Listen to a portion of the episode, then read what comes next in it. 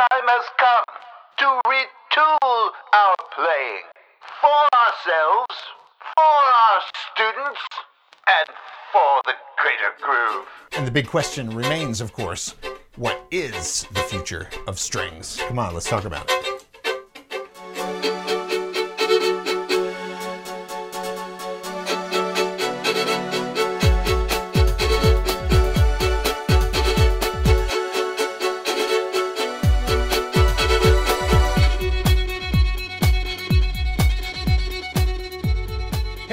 Tracy Silverman, your host of the For the Greater Groove podcast, the future of strings. And this is where we talk with the leaders of the progressive string world. And I got to tell you, I am so thrilled to have as our guest today somebody who I've been looking forward to getting on this show since day one. None other than composer, violinist, Daniel Bernard Roumain, aka DBR, who's been on the leading edge of the progressive string world for decades now, if I may say so, uh, with his genre busting and just boundary defying blend of hip hop and classical and funk and rock and Caribbean, African, pretty much anything that's crossed his eardrums over the last uh, over the course of his career. He's worked with everybody from Philip Glass to Lady Gaga, and uh, I, I love what the New York Times said about. This is one of my favorite quotes. They said he is quote about as omnivorous as a contemporary artist gets, and I think that's just such an apt description of you because you've you've done so many things in so many styles and brought so many different threads together. Uh, you're sort of a hub, a musical hub. Uh, he's got numerous albums of his own, some solo albums, some collaborations with super badass cool people like Ryuichi Sakamoto and DJ Spooky and his works have been recorded by dozens of others on, on many albums. Um, he's got two violin concertos the Voodoo Violin Concerto, which is a kind of a signature uh, piece for, uh, for Daniel. And of course, also the Woodbox Violin Concerto, another major, incredible piece that I hope all you string players out there will be looking into. He's got symphonic works, including Dancers, Dreamers, and Presidents. He's got an opera called We Shall Not Be Moved with director and choreographer Bill T. Jones, who he's worked uh, together with for years, about the 1985 move bombing in Philadelphia, a very important work, musical work, and work of social justice. Uh, lately, he's been doing a lot of film scoring. He scored the movie Ailey about the great choreographer Alvin Ailey and lots of other short films. Uh, he made headlines recently with his operatic aria, They Still Want to Kill Us, with Janai Brugger. And when was the last time anybody made the news with an opera aria? That's what I want to know. As a composer, he got his uh, his undergrad degree right here in Nashville, Tennessee, my hometown, at Vanderbilt University's Blair School of Music, and then went on to get his master's and doctorate at the University of Michigan, working with the great composers William Bolcom and Michael Daugherty. Uh, and uh, man, I'm just so thrilled to have you on the show. Welcome. Oh, thanks for having me. It was hard to hold back. I was going to interject. Feel That free, was- man. I- that was the greatest introduction I think I've ever had. Ah, dude. I, am glad we got that on tape. Well, I could have gone on for another 10 minutes because, man, you've got a body of work that is just super impressive. Yeah. Uh, and, you, uh, you. you know, Hey. maybe one, one thing, if, if, it, if it works into the conversation, is just how you bring all those threads together, man. What's, what's that, that motivating, motivating force? Um, Ah, yeah. Google Calendar. Time management. nothing like a deadline also to get things done, Gotta right? love it. Gotta love it. That's right. You know, I saw a wonderful quote um, on a website somewhere. I think it might have been on your publisher, Subito's um, website, uh, w- where you said, For me, the arts are like a religion. I still have and play the same violin I played when I was five years old. This hmm. inanimate object, the violin, has been one the one constant thing in my life. And, you know, it made me think, I've got my violin that I played when I was five years old. I've actually Oh wow. right here. Oh, you literally have it. I oh, literally have it, man. wow. Look Yeah. at that. Look at That's the Baby fiddle I that's the fiddle I played when I was five. I started taking lessons from this guy down the street Wow, who was that a is- concert master in an orchestra. Oh, you gotta. Well, obviously you're hanging on to that. That is. I, I got the original case go. and the bow, which the hair is, you know, Yeah. mostly off. But that's great. Well, we're gonna need that for the archives. exactly. Tracy Silverman archives. So I thought that was really cool, man. That you're, Yeah. you know, because to me, though, these kinds of things, my, my wife thinks I'm overly sentimental, but you said, you know, that it's like a religion. These things, they're sort of totems in a way. They're they're Yeah. physical objects that represent something much deeper.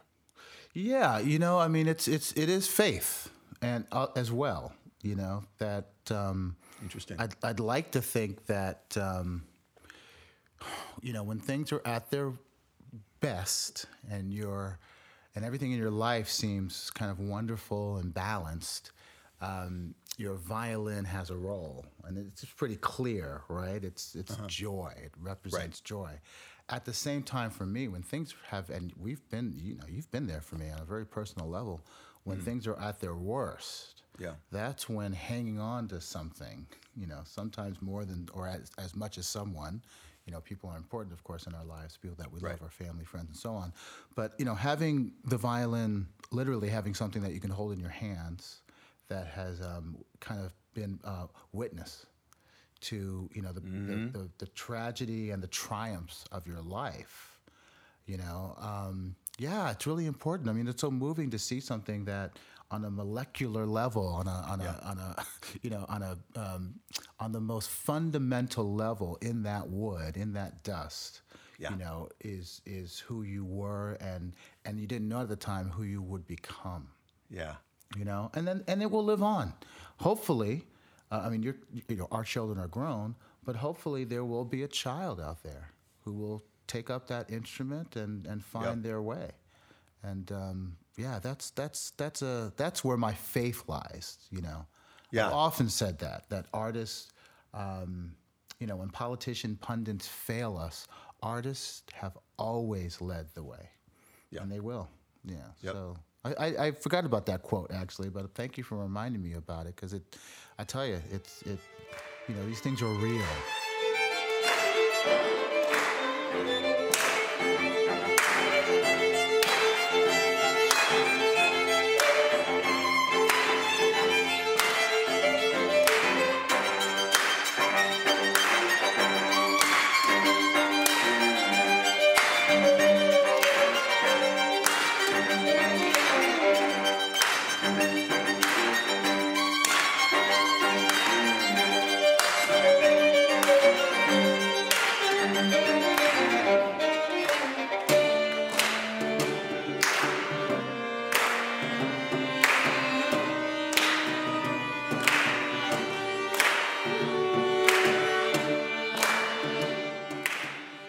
And you know, um, you have really taken strings uh, really further than a lot of people have, and and in a very public way. You know, getting great success with things like the Voodoo Violin Concerto, playing it all over the world, and showing people, showing other string players how to do this, modeling uh, how what the future of strings is, how we don't.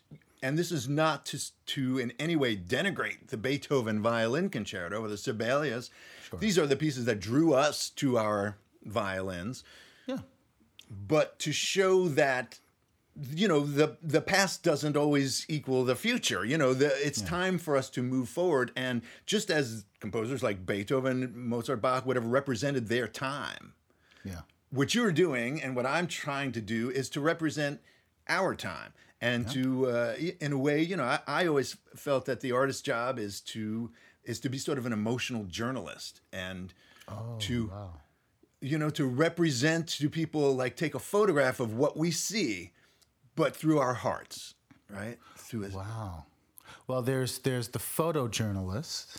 Yeah. And I remember my father's Life magazines and Time magazines and just being so curious about the covers. I had World magazine. I mean, Oh, nice. Many of your listeners won't even know what that is, but that's okay.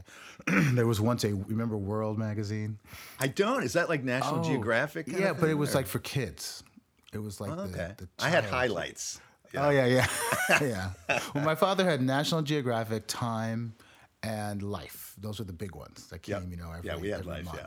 And you know, we had piles of them in the garage, and Yep. it was just amazing to kind of go through them. And and he he was my father and my mother were both, um, you know, they were both um, so curious about everything. So I love this notion of, and I, I remember the photographs in these magazines. Oh, you know, they were wonderful. Yeah. So, f- but you just said something about a. Mo- so I'm thinking, okay, a photojournalist. Of course, our friend Aaron Dworkin is a poet journalist. Yes. And now I think, uh, yeah, well, he, he's a great poet, and he, poet, and he has a way of, of using his poetry to, to, to as commentary on, on our kind of um, kind of current state of mind and our socioeconomic and political place in the world right now as a community of artists. But now you said emotional journalist, so I thought, oh, and uh, uh, you have a photo um, poet, now emo journalist, Emo journalist. right? emo journalist. but but you're right. I mean, I, I do. I think I, it's also in the scores. I mean, there's there's right there's the playing, which of course I'm such a fan of your playing, both as a as Tracy Silverman, the great Silverman, but also all the things that you did with Turtle Island and so many other Oh, um, great ensembles and your relationship with John Adams, so on and so forth. We, we were on a panel on. We talked a little bit about you, by the way.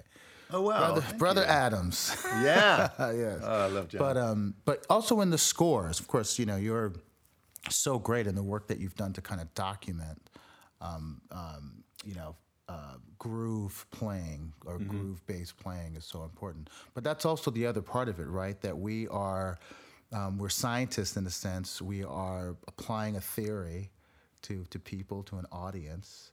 Uh, I think some of it is curative, or we, we have we hope to cure or to uh, even cause um, a kind of meditation on the state of state of things. But yeah, I think that for me, particularly as a Black Haitian American composer, um, I've always been keenly aware that my scores are a very important cultural documentation. Even the titles. I mean, you mentioned one. They Yep. still want to kill us right.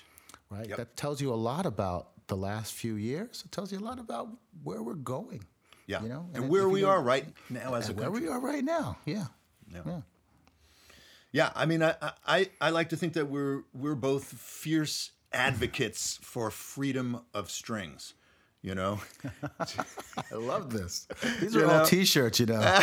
Emo journalist, freedom of strings. Okay. yeah, good, and I, and I'm curious to know like how do you express your freedom of strings? You know, like you've got a mm. violin and you're like, I'm not going to be penned in this cage of as beautiful as a gilded cage as it is here in Beethoven, Brahms, Sibelius land. I'm not going to be held in this cage. I'm going to bust the door open and express my freedom of strings. And you've been doing that for years. Yeah, well, these are wonderful analogies. I mean, I hadn't thought about it as, as a cage. I, th- I think you're right.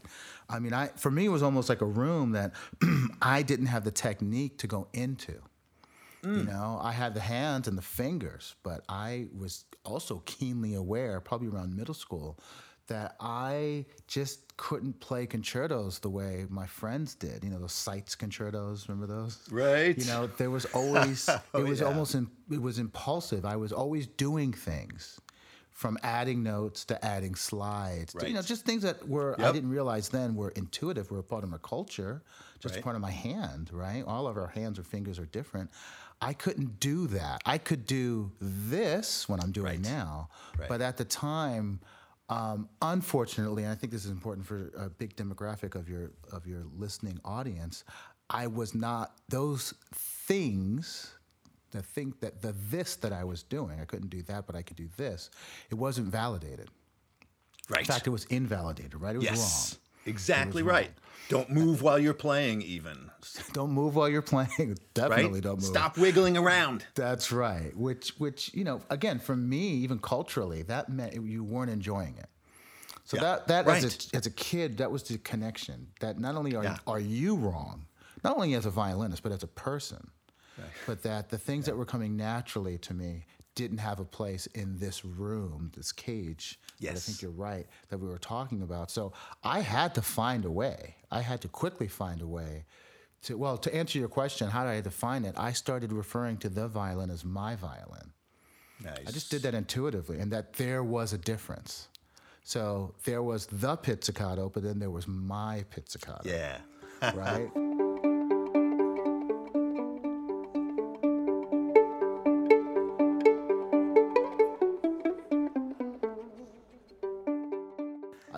Was um, Yeah. Sul Ponticello, but then there was my way of sometimes playing right on the bridge, sometimes behind it, Yeah. right?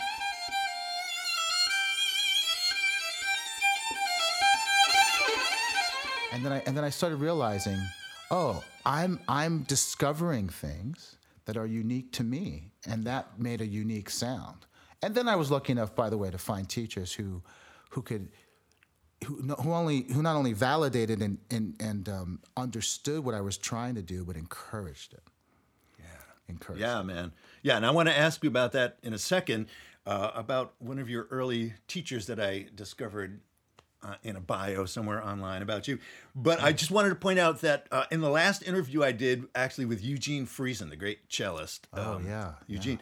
Uh, he, first of all, he he kind of gave me that idea of the cage because he said, you know, we got to just bust open the doors and get out of our cage. Like, what are you doing in there? Go, go you know, you don't have to stay in there. You can come out. But he also made a real point of of saying how important the idea of improvisation is uh, in his world, and how, it, of course, it's so underrepresented in the classical pedagogy. It's you know there is v- almost no improvisation whatsoever in the classical world. I certainly was not taught how to do anything off the page when I was at Juilliard.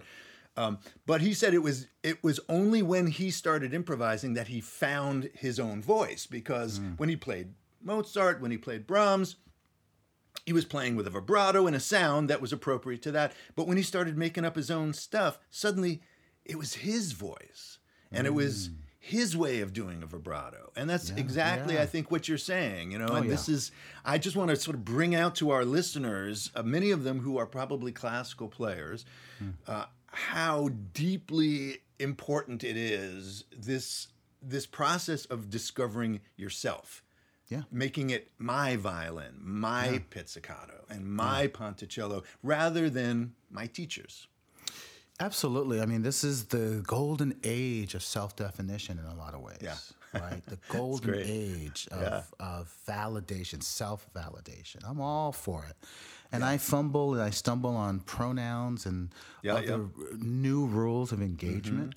But, um, but to your point, you know, we could talk about it this way. I was taught two pizzicatos, right? Pits, fleshy part of the finger, Yeah. and the Bartok pits. Uh-huh. So what's interesting about the Bartok pits, right? So this is his invention, right? And it was radical, my understanding, when Yeah. it was first introduced. Yeah, Uh, ugly. yeah, ugly. Yeah, we had to learn it. Very percussive. Yeah. And to me, it's like a it's the rim shot. Right? of the violin, right? But it was specific and it was attainable, and now it's become traditional. That innovation has become traditional. Yep. I, and we're very similar, you know, not only through electronics, 'cause that's also a whole nother thing. It's another another world, actually. I have probably about a dozen different pizzicatos. Yep. You know, I Yeah. do pizzicatos right near the bridge. I, I do a left hand pit. I do a left hand pit that has a wild vibrato built in. I do a heavy pits that I'm trying to emulate a bass player.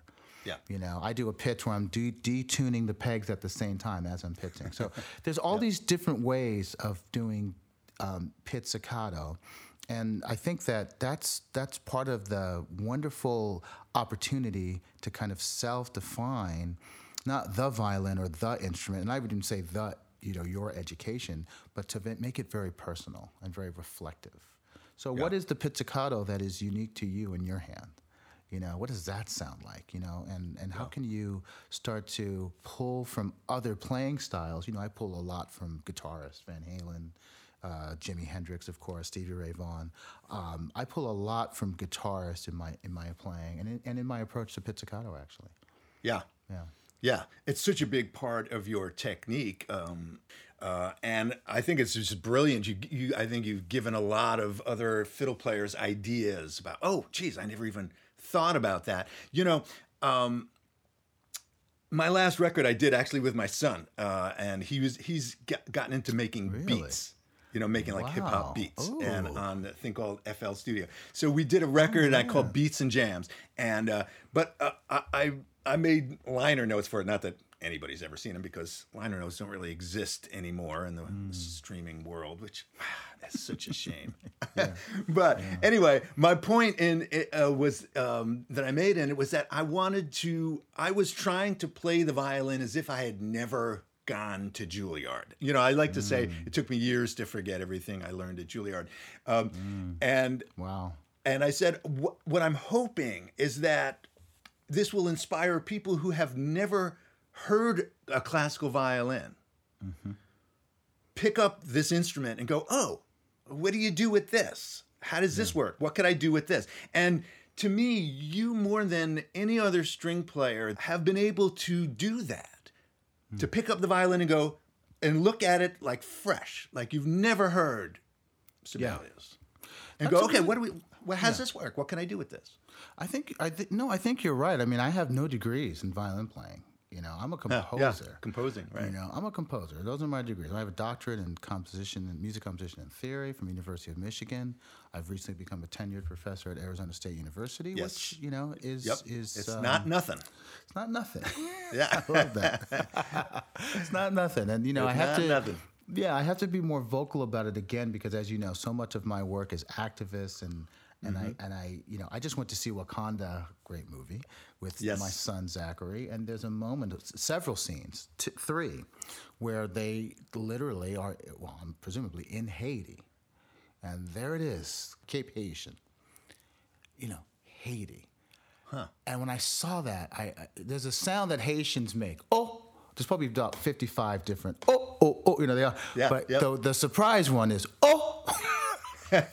and I did that in the theater, right? And of course, my son knows that sound, and he said, "Dad," you know, he gets very embarrassed. Yeah, exactly. And he said, "Dad, if there's any other Haitians in this theater, they know you're Haitian now." But I was so moved to see Haiti in a big Hollywood Marvels film and to see it with so much respect and dignity, you know, and I don't want to ruin the storyline. But I'm getting to this notion of I, we all have a responsibility to not only self define, but to self promote the things that haven't always been included, that haven't always been a part of that tradition I talk about. I say it this way tradition is nothing but an old innovation waiting patiently to be made new again. Oh, Right. wonderful. man. So I, I what you're doing at its best will become tradition. Not just yours, but someone else's. That's why Yeah. it's- what you're doing is so important. The instruments you're having made are so important. The concertos you're writing, Dharma and Big Sur, that is, I would say, in my humble opinion, part of the canon yeah. right? And mm-hmm. and you know this type of self promotion isn't. Well, another way to say it is that our education is the one place we can be selfish and selfless at the same time. Yeah. That's so time. true. That's Yeah. so true, man. Yeah. So dig in because I think a lot of yeah, a lot of the tradition I think of violin playing is still steeped in this notion of kind of master and apprentice. You are learning by observing, but you have to be careful what you're watching. And right? And and who you're watching and what they're saying and who they were watching. Yeah. In my own teaching, I don't use the word teacher or student. I use the word contributor. That we're all contributors to a classroom, a community, a world of ideas. But we can talk about that too.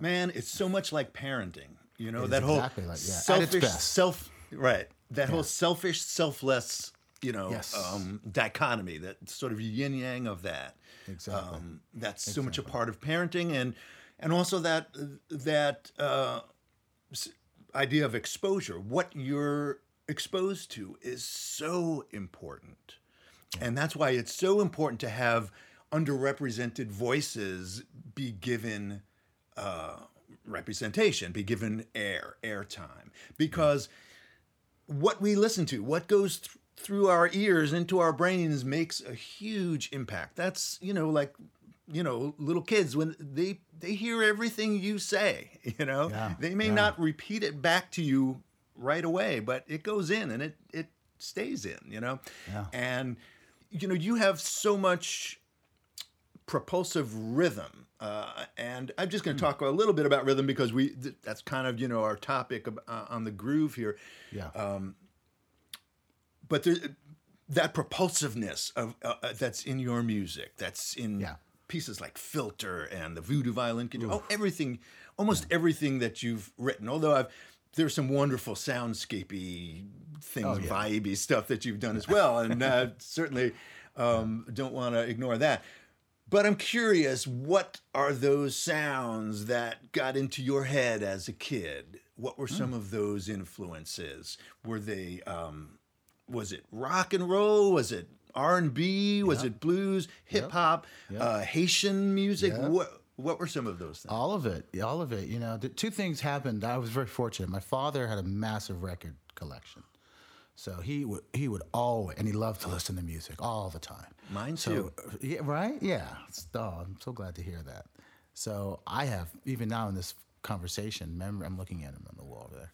Uh. My father was my first music educator in a, in a lot of ways. So you know, it was too. Al Stewart, it was ABBA, Jackson Five, Barry White, Isaac Hayes, also Von Karajan and the Berlin Philharmonic, Time Life Records.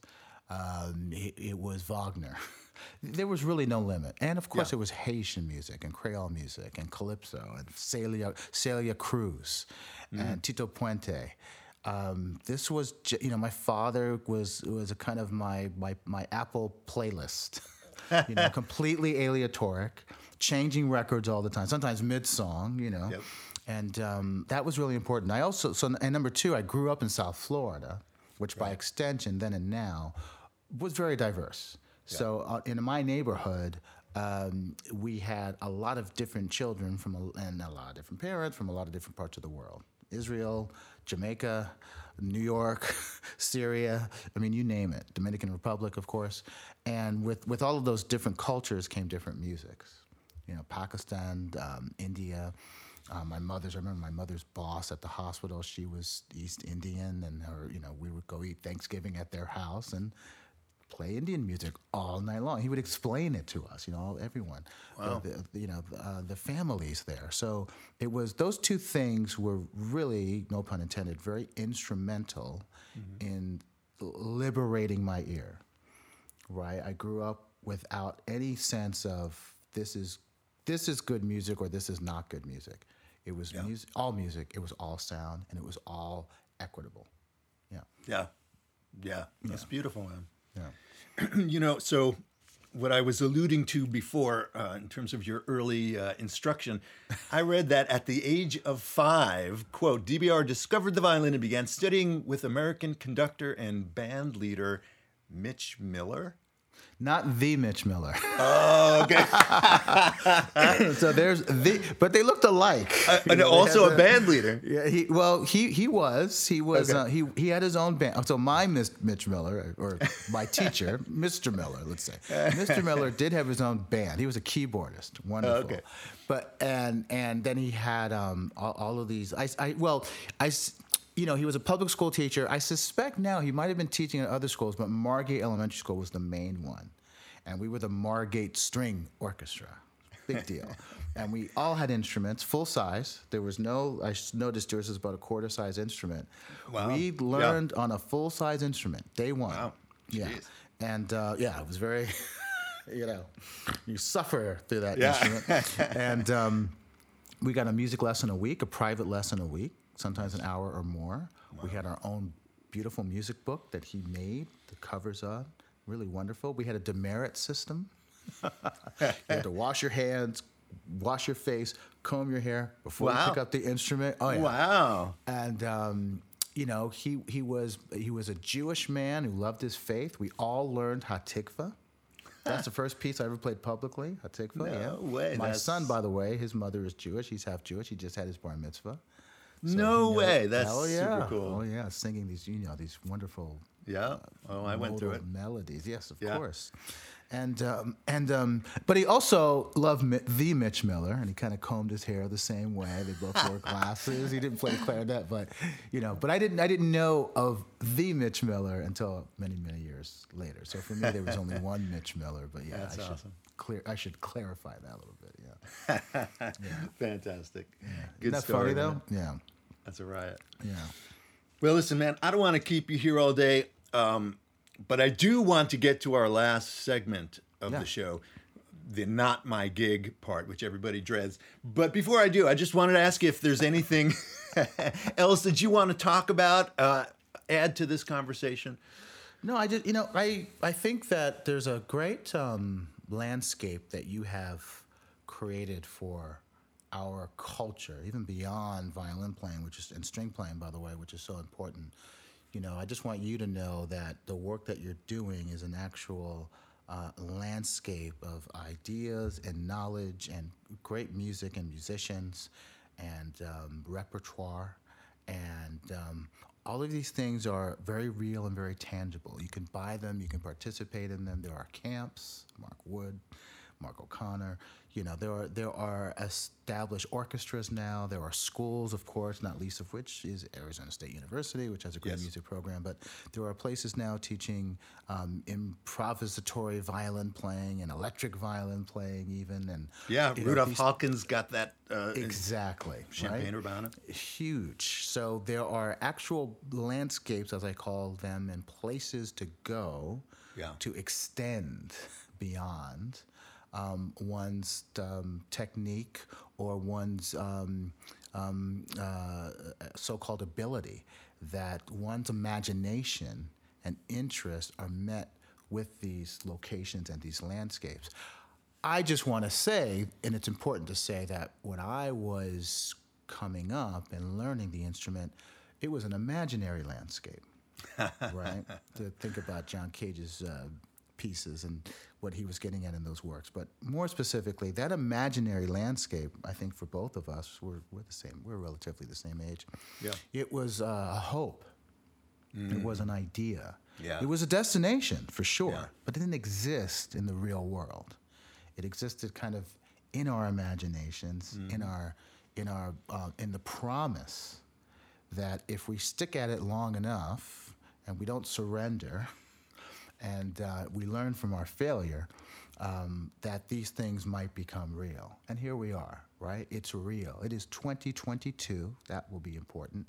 And I'd like to think that long after we're gone and our children are having conversations about us, you know, what will they say? What will they remember? Yeah. What will audiences recall about, you know, this year and this time, a moment of healing? We're still in recovery. Um, I tell all artists everywhere in my role and my capacity as a board member of the League of American Orchestras and the Association of Performing Arts Professionals, I and, and the Sphinx Honorary Board as well, I have a good take on where the artistic field is right now. And I think there is one thing that I'm reminding myself and others that we should be really centered on, and that's public health.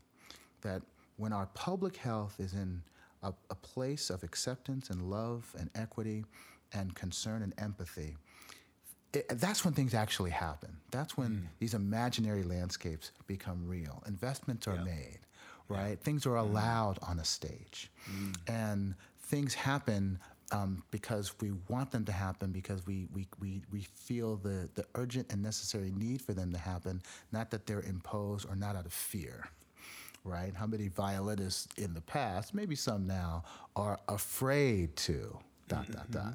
So I, I just wanted to say that you're part of that construction, right? That you are as much a violinist as you are a construction worker or even a social worker, and that our imaginary landscape that we dreamed about is not very, very real. And with that reality comes now a new responsibility to push it even further along, to make it Yes. even broader. Yes. And of course, the point of this podcast and everything that you and I are doing in so many ways has to do with that gospel, right? Yes. That that mere idea of that what I do and how I do it, and the instruments that I do it with, that that matters.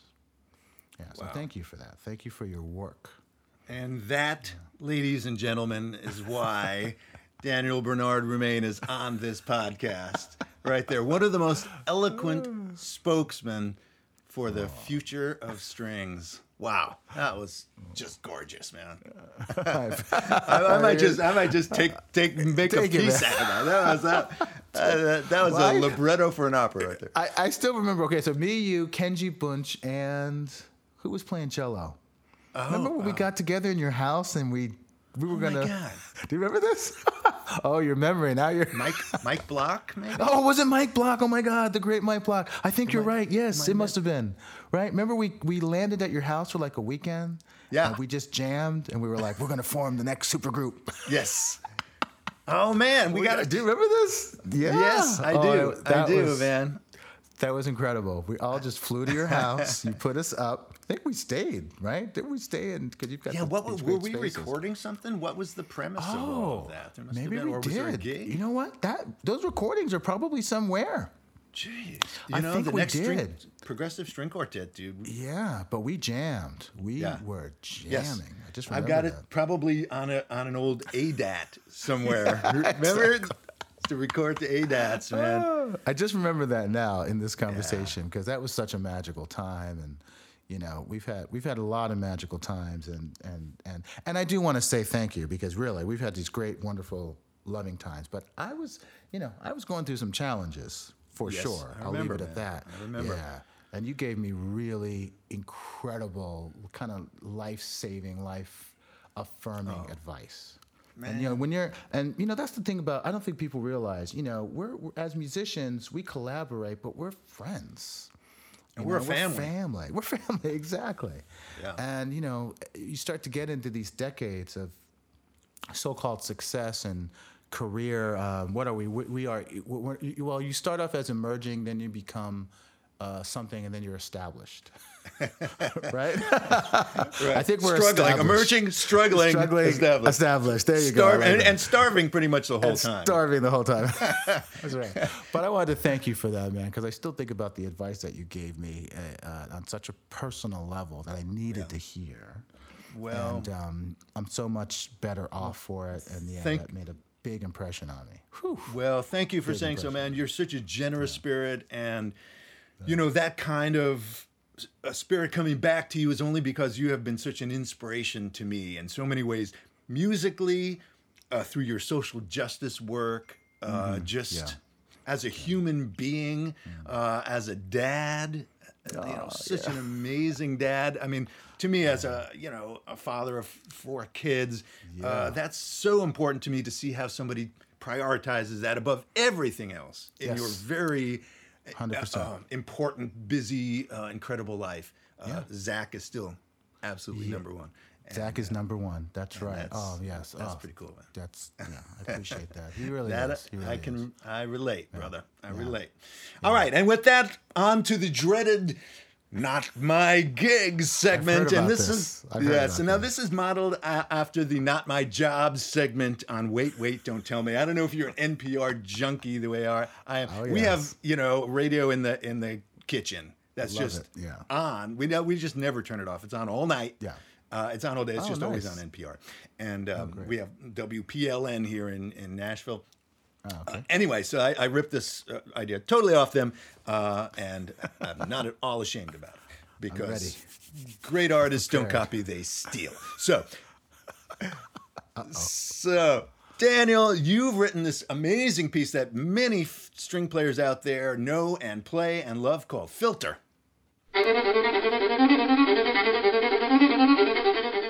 And so I'm going to ask you some questions about the rock band Filter. Oh no! oh God! Oh, good. You don't know them too well, do you? Okay. Do not. I love their music, but I don't know them too well. well, good. Well, hopefully you don't know too many of the details about their history. I'm going to fail miserably, but hey, oh, I Oh, love good. to fail. This is what this is about. I'll learn This is about- yes.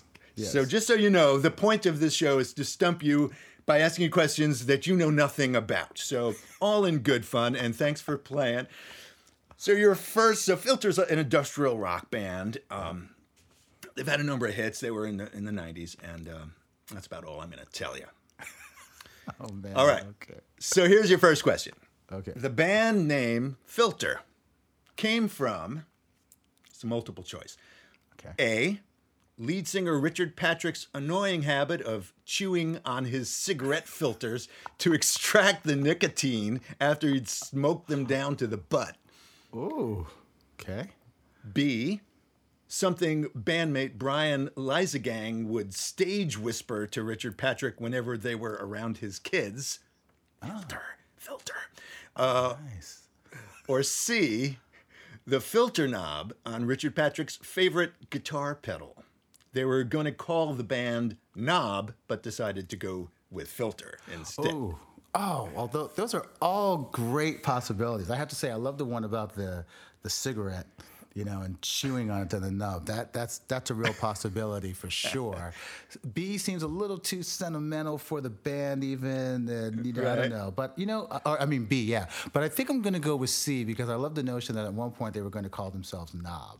That's so cool. so I'm going to go with C. Well, you know what? I have no idea what the correct answer is because I tried to find it, but there was no. Oh! There was no. so I just made them up, and that's my favorite one too. Because knob. I mean, why hasn't somebody? Maybe somebody did come up with knob. Yeah. so many possibilities there. So we're gonna call that a win. Okay. Oh, thank you. Five points. Ding, Yeah, ding, ding, ding, ding. that's the one I would have chosen. All right. I would have definitely gone with knob. And if I win, you have to do a voicemail for me. Right, exactly. Yeah, yeah, I know. Oh, I know. I love it. Your love it. favorite wait waiter. Yeah. That's right. All right, here we go. Okay. Filter, question number two. Filter was formed in 1993 in what great American rock and roll city? Was it A, Cleveland, home of the Rock Hall of Fame?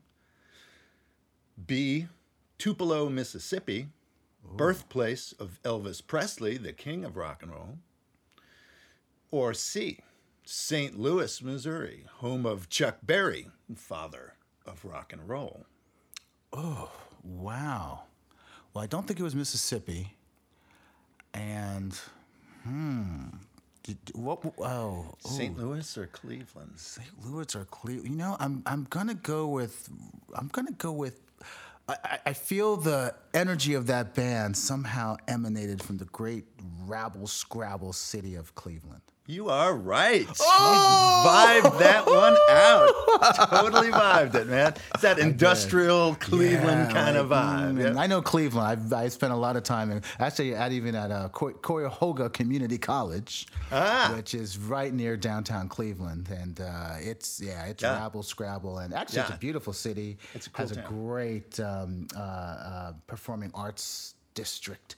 Down Yes. there, Yep. Playhouse And- Square. and- yes, Playhouse Square, and some great places to eat too. Oh, yeah. Yeah, and of course Cleveland Symphony, a great modern museum. Yeah, as well that big Hall. cube, right? The Cleveland Museum of Modern Yes. Art. I think, Yep, like yep, yep. or- Yeah, right near Severance Museum of Contemporary Art. I can't remember MOCA, something like that. Anyway, so yes, love Cleveland. Got it. All right. cool. That's two. two out of three, so you already won. But here's here's question number three. We'll just see how you do on this one. Lead singer Richard Patrick formed Filter after being the guitar player in what famous rock band? Was it A, the Goo Goo Dolls? B, Katrina and the Waves? or C, Nine Inch Nails? Oh, okay. So I know it's not Goo Goo Dolls because that lead singer is very cool and got the hair and everything, Right. and they're a great duo. I think they're still rocking and rolling, by the way. I think they are. Um, and I, I've had the opportunity twice now to actually meet and spend a little time with Trent Reznor and Nine Inch Oh, wow. Nails, and it was just you know, in, actually in passing through our friend, I think our friend, right, Jon Batiste, and all that situation. Ah. Um, Oscar-winning Trent Reznor, actually, Yes. and Atticus and all that. So I'm gonna go with. And I also love the fact that I can't remember the name exactly, but I know on the show sometimes you got to go with the, the the name that is like way out there, and that B was way out there, so I'm going with B. Katrina and the Waves. Yeah. No, I'm sorry. It was actually Trent Reznor's Nine Inch Nails. Oh my God! Oh, I did not. Oh, I. That's all right. That's all right. You know, these are obscure rock and roll facts. I didn't know oh, that. Man, I can't. believe I, was so focused on literally Trent Reznor that you did say. I Nine had to Inch do a deep wiki wiki search to discover these Wow. things. But you know what? We got I've got an extra credit one here. Just you already I'll take game, it. but I'll take it, But yeah.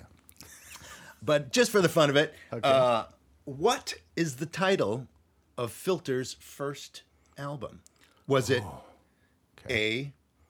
Chew It Till It Hurts?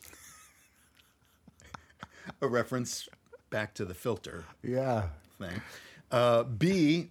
Long and Hard with Four Wheels. Man. Or C. Title of Record. Oh wow. Chew It Till It Hurts. Okay, I don't. I don't think it's chew it till it hurts. Although that's a great title of any record all the time. We also have to do that. You and I, DBR and Tracy Silverman, chew it Chew till it it till it hurts. hurts. what does that even mean? Who Yes, the um, hell knows? I'm gonna go with C. You are you are right, dude. You just have a way to vibe. I'm vibing with it. I was. I think it's my father. My father. Thank you, Dad. He's you up go. there. That's him on the wall right there. Yeah.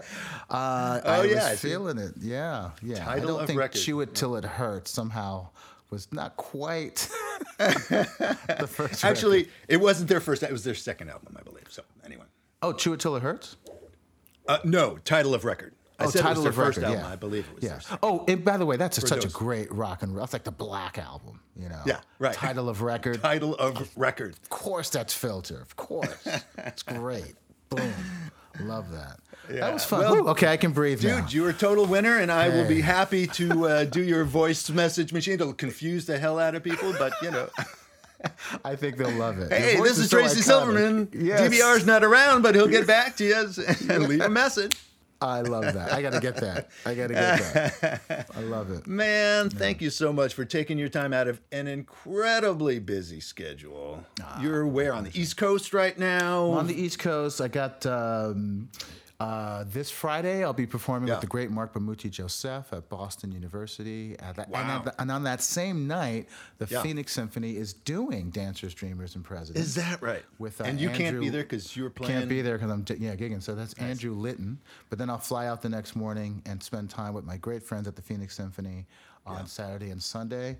And then on Monday I'll be at um, the uh, Arizona State University teaching DBR Lab, which is a great project-based course for contributors.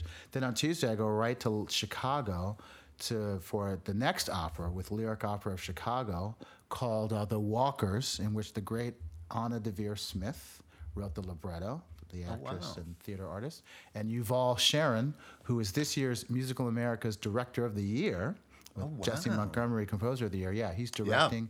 That'll go up in March 24 as the premiere, and yeah, that's a that's an opera centered on real people in Chicago suffering through, uh, well, glory and gunshots, and um, yeah, that's that's my week.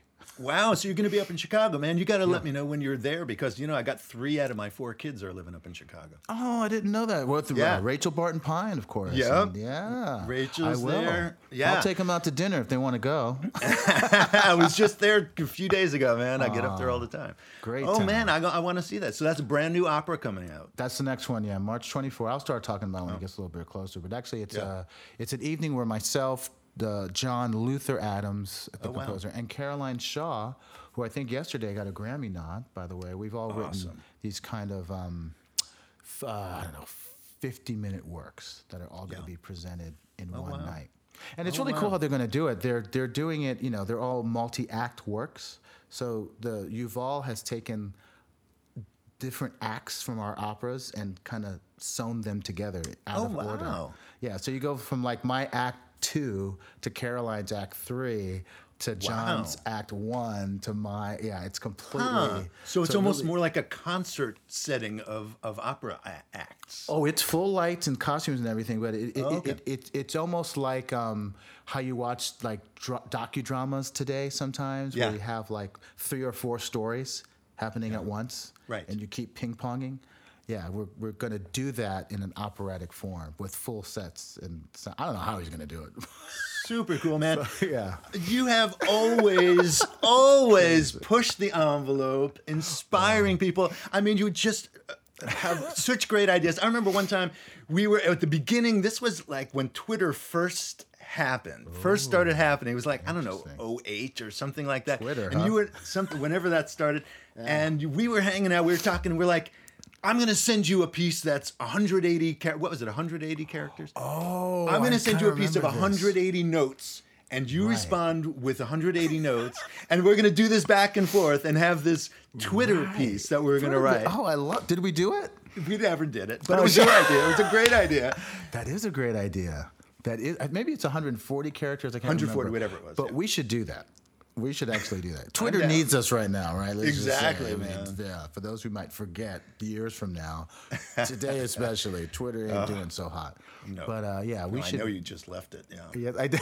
Speaking of, well, you know, I did. Well, yeah, that's part of my activism, right? I really Yep. felt like for me, not to get too much into it, but um, I do. Well, I'll just say this: I do think that how anyone leads anything is reflective of not of the person, but the people being led.